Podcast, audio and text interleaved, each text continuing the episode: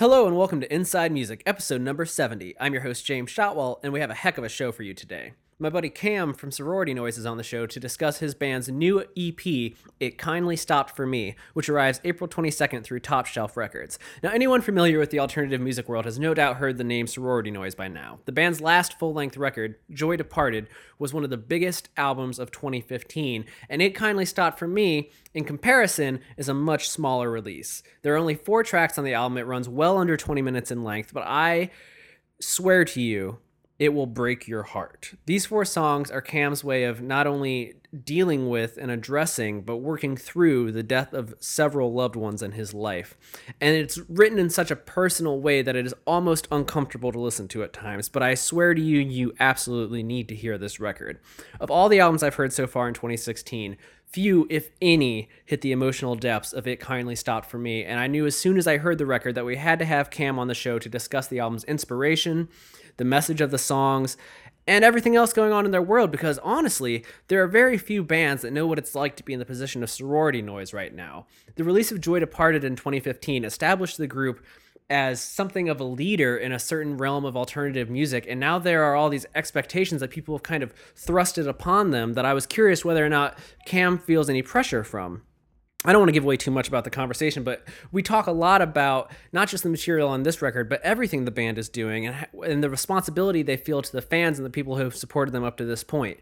We also dig a little into life and uh, even existentialism. So, I mean, when you write an album about death, it's hard not to talk about our relationship with it and how it affects all of us all the time. But don't worry, it's not a downer of an episode it's a fun one actually. We talk about jazz, Chet Baker, music. I, am really impressed with how this conversation came out, and I wanted to get it out before the band released their EP this Friday. But if you haven't heard "It Kindly Stopped for Me" yet, feel free to pause this episode, head to thefader.com, and listen to the world premiere stream, which is available right now. Yes, right now as you're listening to this, the album is out there in the world. It can be heard, and it deserves to be. So please please make it a point to do that. And if you have the money, buy a copy for yourself, a loved one, or both of you, as well as as many other friends as you can afford to give music to. They'll thank you, I'll thank you, the band will thank you. Before we get to the show, however, I need to tell you about our sponsor. This episode of Inside Music, just like every episode of Inside Music, is only made possible by Haulix, the music industry's leading digital promotional distribution platform. And what that means is that Haulix works with record labels independent artists, managers, and publicists from all over the world to share new and unreleased music with members of the industry at large without fear of piracy. Should leaks occur, Haulix has state of the art technology that not only prevents the spread of unwanted files online, but also tracks down the people responsible for the leaks. For more information on Haulix and access to a free 30 day trial, visit haulix.com. That's H A U L I X.com. And this show is only possible because Haulix believes in what we're doing here and believes in the power of talking about music. So please, H A U L I X.com. Sign up for your free trial today. I also want to ask that you follow the show on Twitter. Yes, Inside Music Pod has its own Twitter account, and we have a lot of fun things going on there. We share insight into the music industry, advice columns, and lots of talk about who's going to be on the show in the future. Our, our handle is at Inside Music Pod. That's at Inside Music Pod. Follow us, join the conversation.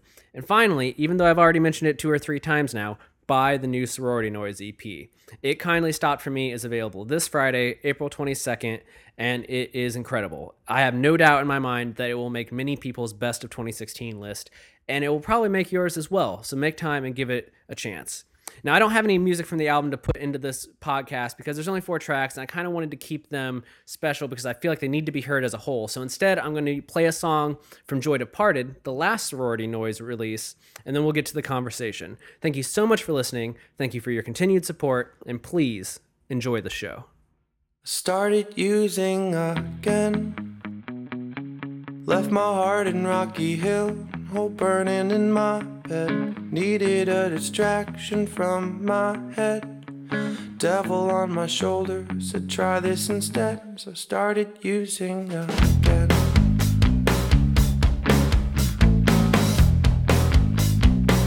Started sleeping again.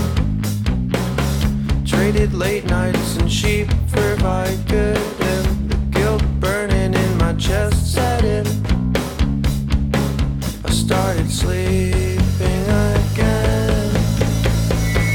I stopped wishing I was dead.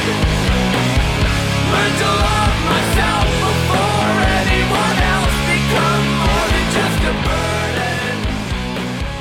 I, I do like to make him seem mythical. Yeah, he is mythical. I wanted to make him a shirt that said like just like me IRL, and then like you'd have to wear it, but he he would never wear that. and it would be a waste of my money. So I haven't I haven't pulled the trigger on that idea yet. Even though Property of Zack is long dead, he's still like my number one source for sorority noise news. He seems to like follow. he tweets almost as fast as you guys do about your own news. Well, he's our manager. yeah, yeah, no, I I know. Uh, I I find it I just funny. don't. I don't. Yeah, I don't care for like. It's weird. I did PR for a long time, and I still do it sometimes to help like friends find streams and whatnot. But like, I'm like, streaming culture has like, or the streaming world has like kind of gotten to me. After I guess being in the field for like a year and a half, I was like, fuck. So like, yeah, he'll post our streams and stuff before I do because I'm just like, eh, I really mostly just want them to hear the whole thing at the same time.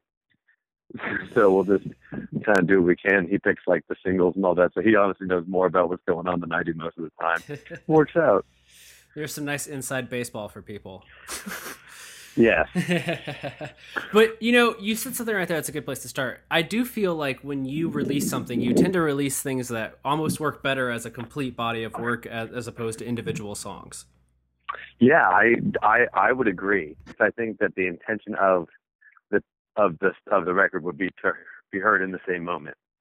Um, I try and make things um, reference each other in like kind of like a, a stream of the way I would think it should be paired in structurally. Um, it's a bit, yeah. I don't. I've never. I've never really thought of singles or anything like that. Um, and I remember when, but I like obviously you know like you know I guess if like you hear a single you're like that was probably the single. Like I when I hear a friend's record I'm like well that's the that's the hit right there. But I like for some reason don't like to think that like you know what I mean. I don't want to put myself in the shoes for any song Yeah, yeah. is more important than or more relevant than the others. So it's a weird thing, and I just get confused by it a lot. But it it it goes well, and I have no room to complain. So I like uh, I like when you hear a friend's record and they already have one single out, and you can start being like, "Oh, so this is where you're going next." Like this, these Yeah, are the next two or three songs. Like a like the Yeah. modern the modern baseball records that way. They have those two songs out now, but then there's that one mass that I feel like kids are gonna love. oh, there's there's a few. I am uh I'm very confident in that. I love that record. It's so And it good. It's bangers, bangers on bangers. That song "Him." Have you heard that one yet? Yeah, I've heard the whole record, so uh, you haven't That gotten to is- talk to anyone about it. So go ahead. That song "Him" is that song "Him" is crushingly beautiful. yeah, it's it's It's, all. I remember, I remember hearing it for the first time, and when it was like, I don't know if I'm spoiling too much, but the, the, is this thing, is this the recording thing, right? Is this, yeah, yeah. are we we're on record? Okay, so yeah, yeah. Well, I don't want to spoil it, but the drums, the part when the drums like are exploding, it's it's phenomenal. yeah, that's I'm very that's one of the records I'm really excited to see how kids react to because it's it's a little bit different, but in like the best possible way. Best possible way, super mature and uh, the step in the perfect direction. I think. Mm. Mm. I you know I guess we should talk about your music. Sure. I like to boost my. I like to. I was talking to a friend of mine that also plays music yesterday about how when we do interviews or talk to people about music, that we would be more interested in boosting our friends' music than any like trying to attract the attention from our own stuff and just use it to like boost friends' bands we really like. yes. I'm the same way. I always want to talk about what my friends are up to. Yeah. Yeah, I guess it's part of you does doesn't find what you're doing ever as interesting as what your friends are doing. There's just like that thing. True. Yeah. Um, but I did read your American Songwriter interview today. Huge. Thank you so much. That meant that means a lot. That was a really good. That was a really nice big read. Yeah, it was really. I've never done anything that long, and and uh, it was all we all did it like vocally, so it was she transcribed it. It's taken a while. I say the word like a lot, Uh huh. and I think that she did a great job um, removing a few of the or a hundred of the likes that I would have said. Sign of a good. I feel like so often that I put it in text. Like I'll send a text and be like, "Yo, like, what's up?" And like the like will make it like into the text. it's kind of confusing when you don't know me at all. But then I just say, I don't know. I say like all the time. No, I do the same thing. I'll, I'll start a sentence in a text with like, comma, and then the text is if I needed the like to set it up. Yeah, it could have just been. It could have been just deleted, but Yeah. you know, it's there because it makes us feel better. Makes it feel conversational, not so alone. exactly. but yeah, that was it was really nice. Emily was super super kind, and it was really great to hang out with her. Mm. Now, you mentioned in that that you recently did some scoring. You did the Mobo documentary, which people can see now. But what's what's the other thing you scored? I worked on a, a feature film um, uh, that should be premiering this summer. Uh, it's like a 90 minute long film. It's called The Demon I Cling To. Um, it's supposed to come out last summer, but uh, so I finished last year. And then um, through the Mobo documentaries, I've met some. I have some friends who've always done film and are really great at what they do. Being uh, Sam Gursky and Kyle who does all the modern baseball stuff, and, and uh, Johnny Komar, and we've talked about possibly doing some more because I really enjoy scoring, and I think it's a. Uh, I come from like a jazz background, so my music theory knowledge and all that stuff, I guess, is like pretty intact. Although it doesn't really show in any of my like full band's music. It's just like I would rather rock out than think about a uh, Neapolitan chord, and uh, Neapolitan chords are crazy. Flat two, love it. But anyway, yeah. So I'm just trying to get more involved with that because it's a totally different type of writing. And I think all types of music and all aspects of listening to music, be it jazz, hip hop, rap, rock, punk, screamo, ska, like all of it, it increases your musical ability and your thoughts in each different respective realm. You know what I mean? Yeah. Like where would folly where would folly be without the specials and have heart? Mm-hmm. Definitely. That's a little. That was a hardcore ska band I just brought up, so I hope that's okay. Yeah, because they have breakdowns and ska parts, and you know you couldn't have had that. And they have jazz, they have sax solos. You know, all music feeds into each other, and I think that if you don't believe that, then you need to like. Because I would go to school, I went to school for jazz, and I was just like wearing women's jeans and band T-shirts, but still solely listening to like Chet Baker, Billie Holiday, Gil Gilberto, and Antonio Carlos Jobim. And some kids refused to check out, you know, I would be like, yo, you ever heard the Sonic Youth? And they were like, why would I ever listen to that? And I'm like, well, because it would make you a better musician. Yeah. They'd be like, I don't, I don't believe you, but sure. Mm. And so, yeah, I think that all, all music definitely is important to have a good compass on all, everything going on so that you can constantly add things that wouldn't matter in your music otherwise. Yeah, I I'm happy you mentioned Chet Baker. There's that there's that Ethan Hawke movie out right now where he plays Chet Baker, and I feel like kids are just starting to like get woke to who Chet Baker was, and it's it's Dude, nice to see. Chet Baker was was is is was brilliant. One of the best voices of all time. We uh one of the songs there was a fifth song on the seven inch we were gonna put out. Um this is probably uh I don't know if I'm on to talk about this, but cool uh, we were going to put a fifth song on it, just didn't make it because there wasn't enough time on the seven inch. Yeah. But uh, we covered uh, Angel Eyes, this old jazz standard. Great. Yeah, I know. Um, i know it. So, and Chet was one of the first people that I heard do it. Um, yeah, it, I hope to get that out eventually because it was just a, a, very different arrangement of it, and I just I love jazz. So now, do I'm you? Interested. Here's a little. Uh, here's a little jazz talk for you. Do you think Miles Davis really got Chet Baker hooked on heroin? That's like the story. Probably. they were. They all did a lot of heroin. There was. I mean, Charlie, there were stories of Charlie Parker selling his saxophone in front of gigs mm. for heroin to get, and then buying a plastic saxophone for like thirty bucks and making some of the most famous jazz recordings he's ever made. So crazy.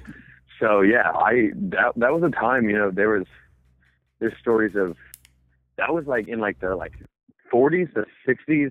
Yeah. Jazz was like jazz was pretty like it was intense. Like there was like clear lines drawn. Like imagine like same thing with like East West hip hop in like the '90s. It was very much so there. Like it was a very everyone you had uh, people you associated yourself with, and you worked with those people. And it, it's reading and learning about the lineage and the history and the language is really something else.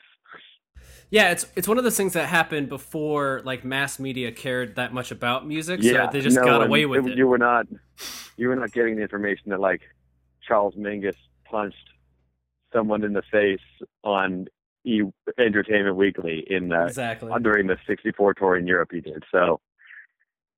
Yeah, all the same. Yeah, well, I'm Huge glad. shout out to Eric Dolphy, one of the best saxophone players who also played Mingus' band. You know, we're going to jump ahead of my list of questions here, but I am curious when I'm going to get to hear you play saxophone on something sorority noise oriented. We're working on. I'm actually working on like a jazz record. Uh, I have a bunch of standards that I've written in like pieces. Uh, I don't know if you're familiar with like Robert Glasper Yeah. or any of that. Um, trying to put put a record, put a band together full of like friends in the scene who also play jazz and, and are interested in like experimental stuff and put a record out. So hopefully we can record something with that with this summer. And then we will I would love to put a jazz record out. Yeah, because I, I read that little nugget about you playing saxophone for so long, and I was like, oh, that's got to come up. Like when sorority noise, when you guys enter your Springsteen years, it'll come up. Oh yeah. Oh yeah. if you don't think I know Jungleland in full, then you are sorely mistaken. We were listening to him in the van and I was like just like playing along and like like with my fingerings. It was great. Springsteen Clarence Clemons, a true hero. Mm. A monument to a monument to jazz rock. So you you're the guy who plays air sax, not air guitar. Yeah, it's like really funny. Like, so I had to do this twitching thing, like with my like sometimes when I'm like stressed or anxious or like just walking around, like I'll move my fingers, like, and I never realized like it was something I did a lot. And we were in Europe, and I was, I talked to Ryan, and we were all standing around. I was like, "You ever notice this thing I do, like with my fingers while I'm standing around?" And they're like, "Yeah, like everyone does." like, and and it's actually just like when I'm hearing a melody or something in my head because I like feel like I hear music in my head, I'll like finger the notes of my saxophone like without thinking about it, and then catch myself like with my hands just twitching meaninglessly. Great. and it's it's interesting. It's weird, but it's fun. But yeah, hopefully very hopefully very soon. Yeah, that's. I, I think that would be interesting. I'm interesting to ha- hear how you evolved where that fits in, but I'm like, bring that in, do it. We'll see. I'll let you know. I feel like there was a time when sax existed in rock and roll, and it's gone away. It's time to bring it back slowly. Yeah, I played sax with uh when when we hopped on the modern baseball Jeff Rosenstock Tiny Parks tour makes after sense. uh Stefan from Pup got sick. I got to play Nausea with Jeff Rosenstock Mm. um on the sax, which was so much fucking fun. I like texted it a picture of me playing saxophone to like my old ska band members, yeah, uh, and they were like with Jeff, and we all worship on the music industry, of course. and they were like, "Dude, you've done some fun things since you graduated college, but this one is the sickest." And I was like, "You know, it's the sickest." Jeff Rosenstock rules. he, he really so yeah, that's he's a great. He's one of the kindest, sweetest people I've ever met. Mm, yeah. He's like, yeah, well, go ahead. I don't mean to like dwell on like just like random conversations we've had. No, anything you wanted to get to, we can.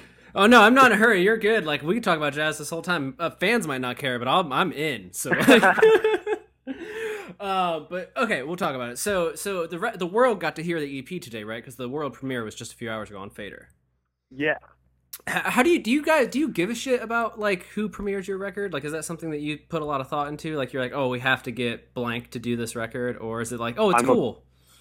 I'm appreciative of anyone that wants to do anything with music I'm involved in, but I'm not particular. Okay, that makes sense. Like, Um, you appreciate So it. yeah, I was just I was just told that like, hey, Fader's gonna premiere this, and I was like, that's awesome. Like, I love the Fader. I have a lot of my friends' music has been on that site, and some of the writers are really cool and super nice. So sounds like a great place to be. Um, I think one time, four or five years ago, um, we were doing an old gray release, and I like kind of like there was some conversation that Pitchfork might have been involved, might have been interested in premiering one of the songs, and then we heard back word back that it was like the song was too dark, and I was like, "Fuck, that's like pinnacle right there." Like, song can't be premiered because it's too like too like sad and evil sounding. Like, there we go. And then I really just had no. Then that was all I needed was someone to be like, "This song is just too much," and I was like, "Dope."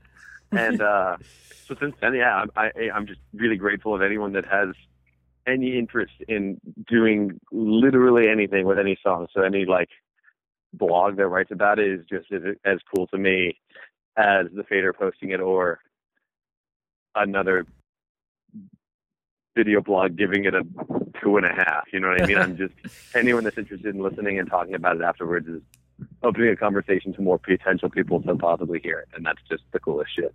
Definitely. You know, this this is a weird EP for me. I, I didn't I mean, I didn't expect you to have something to share with the world this soon. And I'm sure you didn't necessarily plan to either. I, di- I, I didn't. We write a lot, or I write a lot, Just And- constantly. Literally constantly. So like those songs were done in a, those songs were kind of written in a matter of three days. Oh, wow. Um, and then it took some time. Um, the hardest part is recording. It's like getting time when I'm not on tour or not recording other bands or not making some time to see loved ones and friends. That re- my own personal recording takes kind of a back seat. Uh, so we uh, I recorded that in my parents' house when I was home for Thanksgiving break. Um, or I guess it's not Thanksgiving break anymore because I don't go to college, but just home for Thanksgiving. And uh, Okay. and yeah, we uh, I have like I don't know. I just I write a lot, and it's it's not sometimes not for anyone. There's been countless songs that just sit on my phone, and that's it, and that's where they'll stay forever. Um, but at the time when I was recording, I thought that these these songs particularly um, were worthwhile of escaping my voice memo portion of my iPhone. Um, and so yeah, it was. We're like nearly always writing, but this one, yeah, this was this was finished in uh, November, and it's it's finally seeing the light. So I one of my greatest fears in life is that I'm going to die and someone's going to get to go through my voice memos before I delete them. that's I'm interested to see. There's some dark shit in my voice memos. There's one like thing I don't know what to do with. Once I was um sitting on like a back porch. Um, I had just gotten this Casio keyboard, and I was really into fucking around with this. It was probably like five, six months ago. Um, and I so I turned on like the here's that thing click. Yeah. They have this like Click has this really cool song called Sucker, and they do this live video of it where like they have the electronic drums playing a lot like you know old, friends the live video the acoustic video for that by Pinegrove. Yeah. Just like I love the idea of like an electronic drum set, really not adding much to the song except for pacing. Yes. So I had it like it like like really slow, and this bird just started like tweeting at like every time one hit. So like it would be a whole thing. It'd be like, and then like, and like the bird would squeak, and it would for like I played this song, just like went with it for like three minutes, and the bird is tweeting on every the first beat of every measure. Perfect. It was crazy. So voice memo box is cool. Mm. Now to pull this around to like what this EP is about. So a little backstory. So the first time I heard the EP, I, I honestly had to shut it off because it's like it's almost like when you read a like it's almost felt like I was reading your diary and you didn't want me to read your diary because I was I was Yeah. like it's it's like uncomfortably personal at times. I that's what I want. That's if you can the power of making people uncomfortable with music is one of the most incredible powers. you Yeah, have. definitely. Um I you know, there's been sets where we'll just straight up feedback for like five minutes. And I think that that there's this there's this one drummer who plays in this this jazz avant garde jazz trio called the Bad Plus okay. named Dave King. And uh, he does a lot of I love really cool conversations on his belief in, in, in music. And he talks about, you know, like here's what's going in this drum solo. And he's like, You don't know how much power you have as a musician to the listener. Um, so he was talking about how he, he they were doing this cover, he went into a drum solo, and he just stopped, started humming the melody from Where the Lion Sleeps Tonight into his floor tom. And he was like, two minutes in, people were like, What's going on? Like five minutes in, people are starting to boo. Like ten minutes in, people are leaving, and you're still just humming Where the Lion Sleeps into your floor tom. He's like, twenty minutes later, the promoter's next to you, like, What are you doing? Your bandmates have got off the stage. Forty minutes later, you're still humming Where the Lion Sleeps Tonight in your floor tom, and the room is empty. And then you get up, and that's it. And that's the power of music is to do whatever you want. And I think that I'd like to take it a very personal angle where I think that it's important that anything I write, I don't want to like fabricate and make sound prettier. I mean, like obviously inherently there is that in music because there's a guitar and there's a melody. Yeah, so obviously exactly. it's, it's more than just more than just words. Hmm. But I would rather, you know, say something that like was immediately representative of my thought process in the moment rather than dressing it up any other way than it would be. So it gets like it does get and for a long time and for many I'm often it's too late now, but there was a time period when we the record at the point where I was like, you know, I really don't want this to be out because sometimes you get too personal, but then and it, it talks about a lot of things that I had difficulty singing, you know what I mean? Let alone maybe hearing back or having someone tell me that it wasn't good enough or that I was contrived in what I was doing. And and it's so strange now that if I'm being as honest as possible, sometimes people still think that like, uh, you know, just like complaining. And it's like, yeah, sure, you can call it complaining, but I'm just straight up telling you what's going on in my life. And that's cool. And everyone has their opinions on, on, on what they want um, to take out of music. And I super respect that. But it is, it is, this one is definitely, and I, I think that the rest of them were working on an Old Gray record too. And that is, I would say, more personal than this EP, or just as personal because I feel like I couldn't get more personal. Um, and the new subordinates that we're working on is the same way. I think that there is a lot about being honest that you can hear between You're Gonna Miss It All and Holy Ghost, especially on modern baseball, then like just opening that up and it's become so much more real and more tangible. Mhm. So if the listener wants to take something away or just for myself, because Mhm. I'm a selfish songwriter and I'm only really writing for me.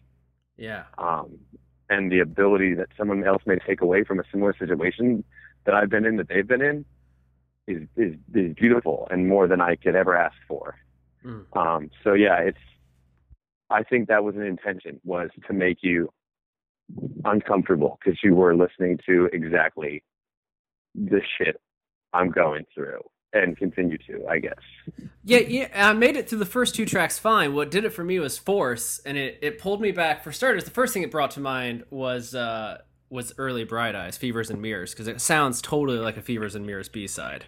Has that production Yeah. style where it's kind of like live and loose, and you Con- Conor just kind of seems to be going about his thing. In this case, you. um, but it, uh, I had a friend. I, I had one friend, like my my closest friend died a long time ago, and when when he died, bring it back to voice memos. The one thing that I still have of him is like I got his phone after he died, and he had recorded all these random voice memos to himself when he was sick. He died from Damn. a sickness, and so all I have of him now are. But they were things I'd never heard before, and it was like getting to like have another conversation with this person, where it was like, yeah, holy it, shit. it's it's Yeah, go ahead. it's it's wild. yeah, yeah. There's yeah. this uh on the old gray Tiny Room Part split that we did. There's a song called an epitaph. I Mhm. don't know if you remember. I played another band called Old Gray, and uh, there was uh and and the song an epitaph is about the kid who taught me how to play guitar. He passed away when we were in eighth grade um, from bacterial meningitis, like overnight. And I started playing in his band as in his place, and everything I think I've done since then has been because of him. And if not because of him, he's been with me doing it all. And in that song, I found a YouTube video of him. He used to do magic tricks a lot. Found a YouTube tri- video of him doing a magic trick talking about disappearing. Um, and I took that and ripped the audio and put it in the song because, uh, well, you, I don't know if you're familiar with Kansas on the Teeth. They have a song called "Crippled Can't Shiver" that Yeah. is the same thing, and and it, I think that is super powerful. And I, I- I guess I kind of want to immortalize. Mm. Maybe you know, maybe no one listens to the song and ever again, but like I have something tangible with his voice on it that remains. So it's definitely hard, and I don't listen to that song ever. but, But uh, but it's there. yeah, I, I think that there the voice memo thing and being able to hear the voice of a, someone passed is Weird. it's really crazy. It's it's super surreal. And in my case, my guy wasn't a musician, but he was a writer, and he had all these voice memos of like pitch ideas. So I just started pitching his ideas. I was like, "Well, some of these might work." So like that was my way to honor him was to be like, these. Some of them were really dumb though. Like they were because they're personal. You know how voice memos are. Yeah, They're yeah, like- yeah. It's like listening to a person have a conversation with themselves. They're just Yeah, no, that's awesome. And you gotta. It's important that the people who pass in our lives that we continue to live with them in mind, and with them mm-hmm. by our side, yeah. and like be the continuation of their life lost. And I think that was a big thing for me was realizing, rather than I want to see this person, I want to disappear. I want to take my life. I want to go and be with them where they are now. Mm. I realize that I have a life worth living, and they, at the end of the day, and anything I can do to help continue their life or something they may, I know they'd be fucking proud of me for doing, then I want to do those things. I've missed a fair share of funerals and wakes being on tour, and it's killed me not to fly home. But I knew those people would be like, "Are you kidding me? Like you're doing the only thing you talked about all through high school." Yeah. like why I, I want you to do that and so I, it's uh i my i just found out today that my aunt uh of, who's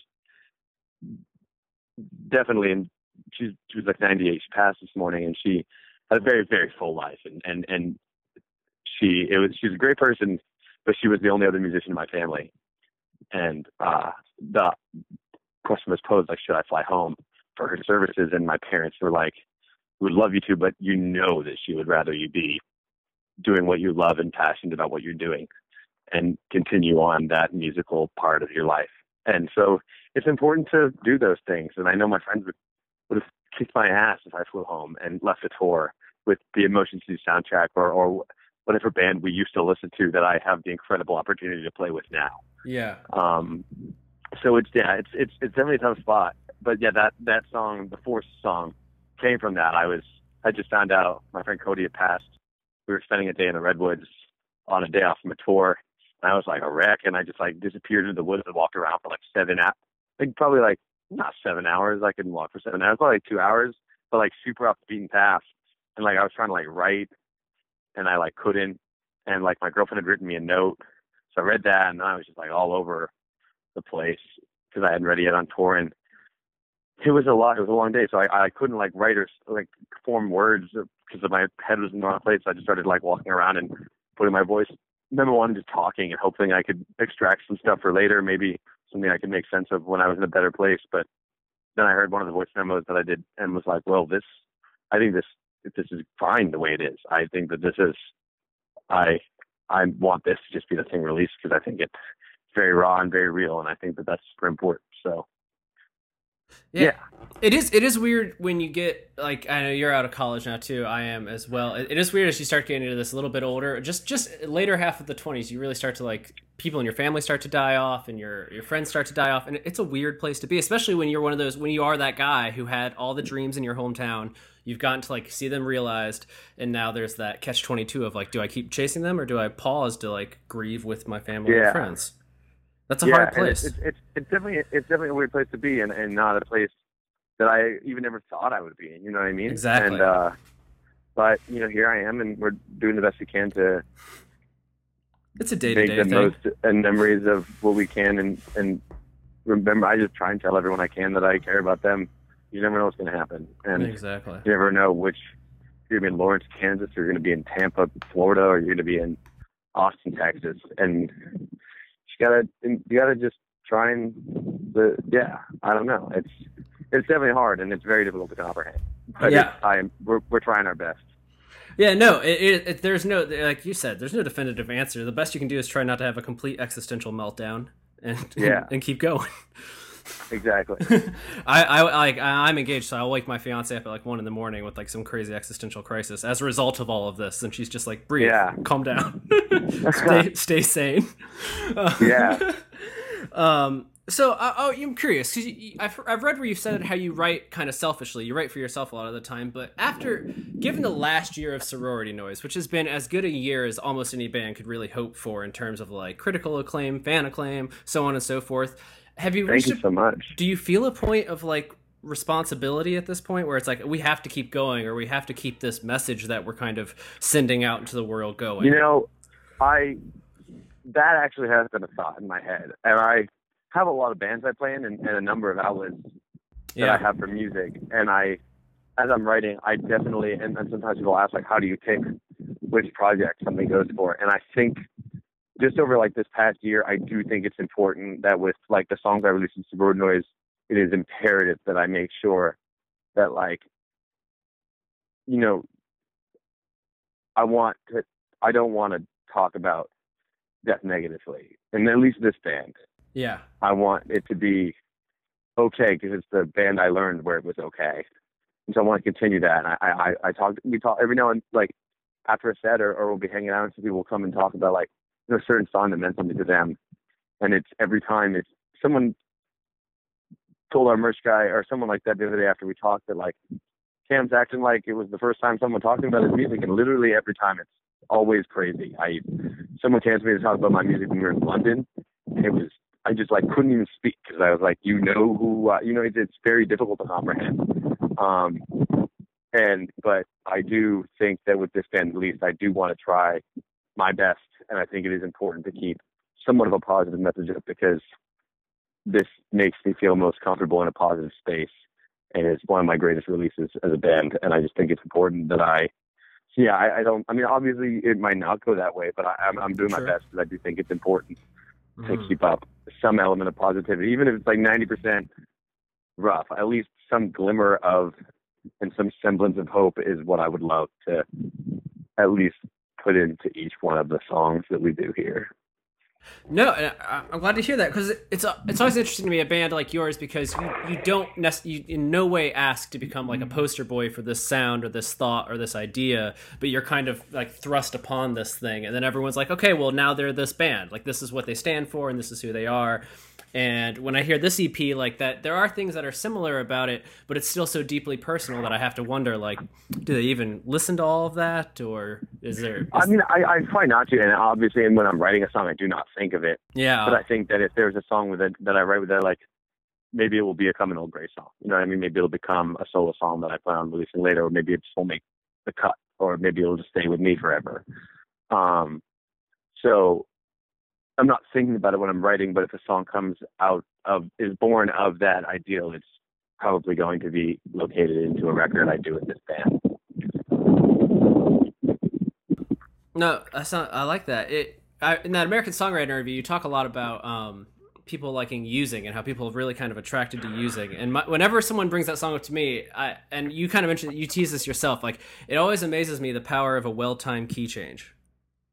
Dude, like right? Yeah, it's just crazy. He's that song. Yeah, it's that when uh, we wrote that. So we started writing that song when uh, Kevin and Jason, were the original drummer and bassist, were in the band, and I showed it to them, and we played it through. There was no key change, and they were just like, "Yo, half step modulation is gonna really ice the cake on this one." and I was like, "Okay."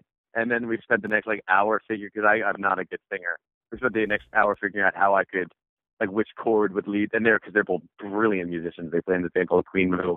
Jason plays in Crag Mask, and uh, they play in Sanders too, and who I mentioned in that interview as well. I think both some of the most incredible songwriters, and, and very very lucky to play with them in the band at, at the time that I did. I continued to follow them on everything they do, but they were the ones that were like, "Yo, half step key change," and I was like, "Sure." so that's how it went. I maybe we won't do any more ever again. Maybe that was just the one. But I was listening to uh, "Everything Means Nothing" by uh, I think that's the name of the record by Mitch George in the van today. Yeah. And uh, one of the songs also I think it was was no I got a friend I think it was Shake It Out. Maybe my friend Marcus. There's a song with a key change also, and I was like, yeah. Because there's that one Michael Jackson song he did for Free Willy where there's five key changes. Uh, I don't ever want to touch that, but I can see three. Three could be possible. That that Michael Jackson song for Free Willy is crazy good though. So I mean, it's not Crazy good. It's still a classic. It- It's outlived Yeah. Free Willy, which was a classic. Yeah. I don't think kids today will ever get an animal movie like that, but that's a whole nother story. Not quite not quite as historic as Free Willy. no, it's it's Or different. now. Balto for that matter. You know Balto is the greatest film of all time. Of course. Yeah, in cinema they actually talk about a time pre Balto and post Balto when they talk about film. Like, oh, did that, that when did that movie come out? Like, oh, it's a post Balto film, and it's a huge barometer for film. So let me ask you this, man. At this point in your career, at this point in your career, when you when you've got Joy Departed is such a big thing, you've got this record out that's super personal for sorority noise specifically. Like, is there are there like goals you hope to reach with the band? Is there something that you feel like you're working towards, or at this point, is it more about kind of nurturing this community you've created? We've done absolutely everything I could have ever imagined doing in my life. I am, yeah, like I, I say I'm grateful, and I truly, truly am. Like I cannot comprehend, like the things. I mean, I got to front Motion City soundtrack and cover a Nirvana song in July. I got to go to London and play some sold out shows with my best friends. I got to put a record out. Records I've done have sold out or gone out of press. Like there's nothing at this point. I've fulfilled like things that I wanted to do when I was eighth grade and when I was 16. Yeah. I mean, if Sorority Noise was a metalcore band, all of my 16 year old dreams would be come true. True. But we're not a metalcore band, so. but yeah, I, I I truly I don't know what we're shooting. Now we're just we just fucking love music, and I love music. So we're just going to continue to do it as long as we can. And but no side set specifically, I would love to continue to push myself as a songwriter and continue to push my bandmates as musicians, and have them continue to push me, and have my friends who write music continue to push me. And I would love to help contribute to being something in their life that they use to push themselves. And but other than that, there's no festival I would love to play. There's no band that would make my life if we toured them. Obviously, yeah, like there is, but like nothing specific. If we, if I don't know, if like Modest Mouse was like, you want to go on tour? Like, obviously, I would freak the fuck out. But True. at this point, I'm so grateful for everything that's come and just continually in awe of what continues to come. We have plans till December. You know what I mean? I have this like I graduated college in May of last year, and I have almost this whole year planned out for the rest of it. So it's just like, wow, like there's some sense of stability and instability, and I, I that's the real kicker. Yeah, the st- stability in entertainment. I've, I've recently hit a similar place in my like my personal career in music, but it, it is a weird place because you're like those 16 year old dreams. Like when you were hard into like music is my thing, then you do all those things and you're like, crap, like what, what am I working towards now? I mean, I can I can keep working, but towards like to what end? It, it's a weird place to find yourself.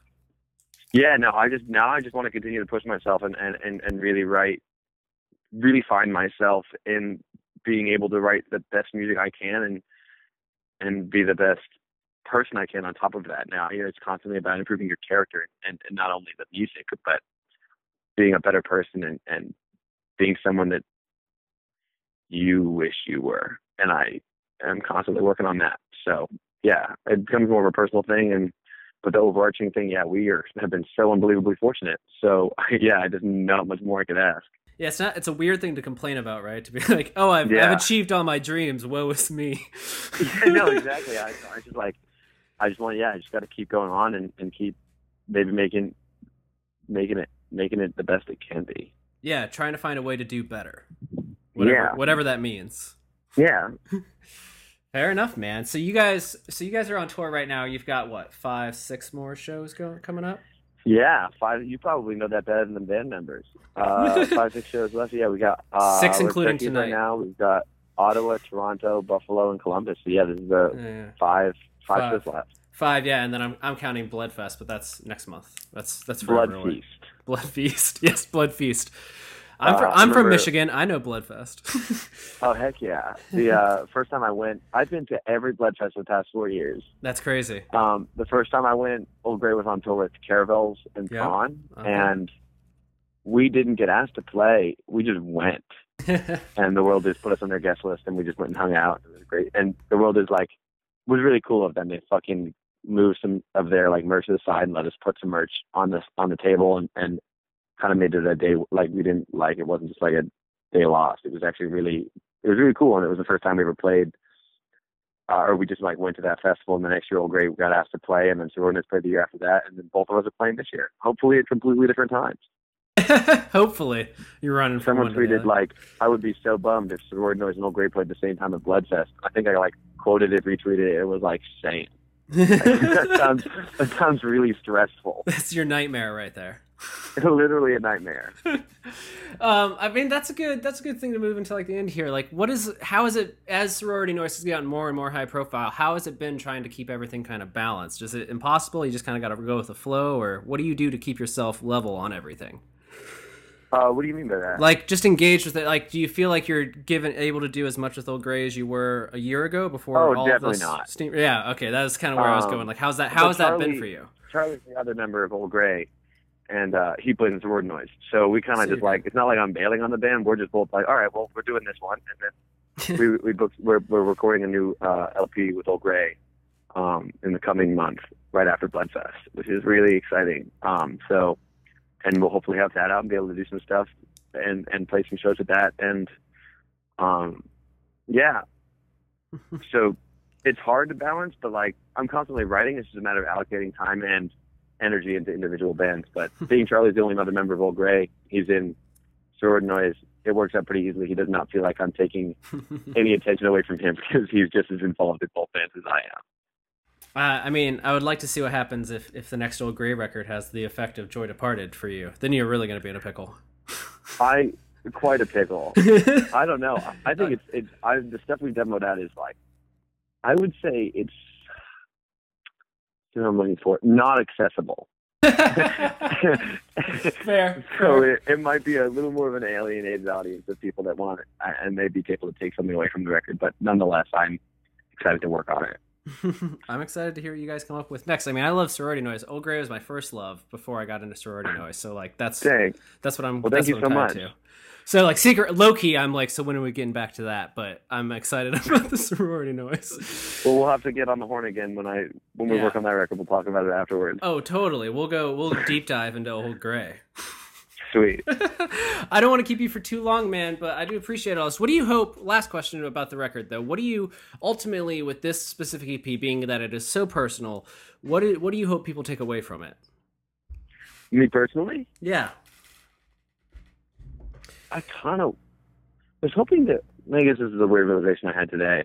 I was hoping there would be more closure. To be honest, I was hoping that releasing these songs begrudgingly or grudgingly um, would provide me a little closure in the topics that I, I, I write about on the record. But I just like can't stop writing about that part, this portion of my life.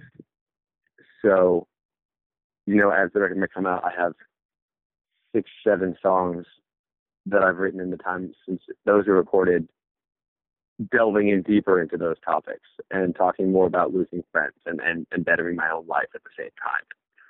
So I, I was hoping that I would get more closure out of it, but it's okay. And I, so I'm going to continue to, to work on it and, and, and write and, and dig deeper into the actual, like how I feel about it until there's an element of full understanding. But I was hoping to get more closure, but unfortunately, uh, the conversation and the, and the ideas still remain a focal point of my life. Um, but I, I do, I do, the back of the record has some like, it mentions, it brings up the people who were in my mind when I was writing it.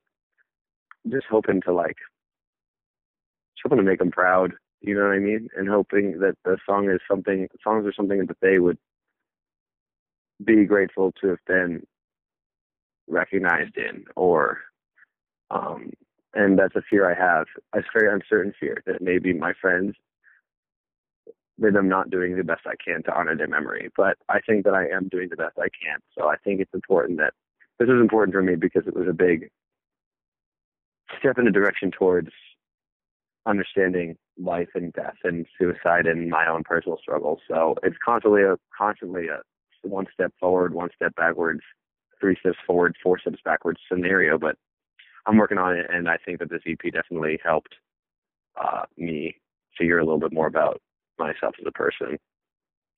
That's good to hear, man. It's a process. It's not a it's not an overnight thing. It is, yeah. It's definitely yeah. It's definitely a process. It's more an ongoing process, really. I don't think there's an end. Oh, there won't be. I mean, yeah, until until You die yourself. uh, we are taken into the sweet black nothingness. yeah, yeah, the big sleep, as they say. Yeah. oh man. Well, yeah. Before we dive down that rabbit hole and just depress people for the last twenty minutes, um, well, that's that's episode two. We'll we'll go on our existential rants next time. yes.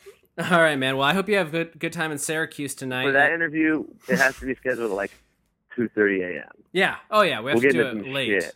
Late. when you guys have like a long night drive somewhere, we'll do it like. Yeah, I'll call driving. you. I'll be on the brink of whatever whatever thing I have going on, and we'll just scream at yeah, each other. we'll just we'll just work it out. We'll just work it out. Hell yeah, man! Thank All you right. so much for having me. It was great to talk to you today. No, man, it was so fun to talk to you. I've been I've been looking forward to this for a while. I'm excited to see how people relate to the EP, and hopefully, when you guys, I mo- I just moved to Minneapolis, so when you guys roll through Oh, awesome. Minneapolis, I'll see you. Sweet, that sounds great. All right, dude. Have a great day. Awesome. You have a great one too. All right, bye. Bye.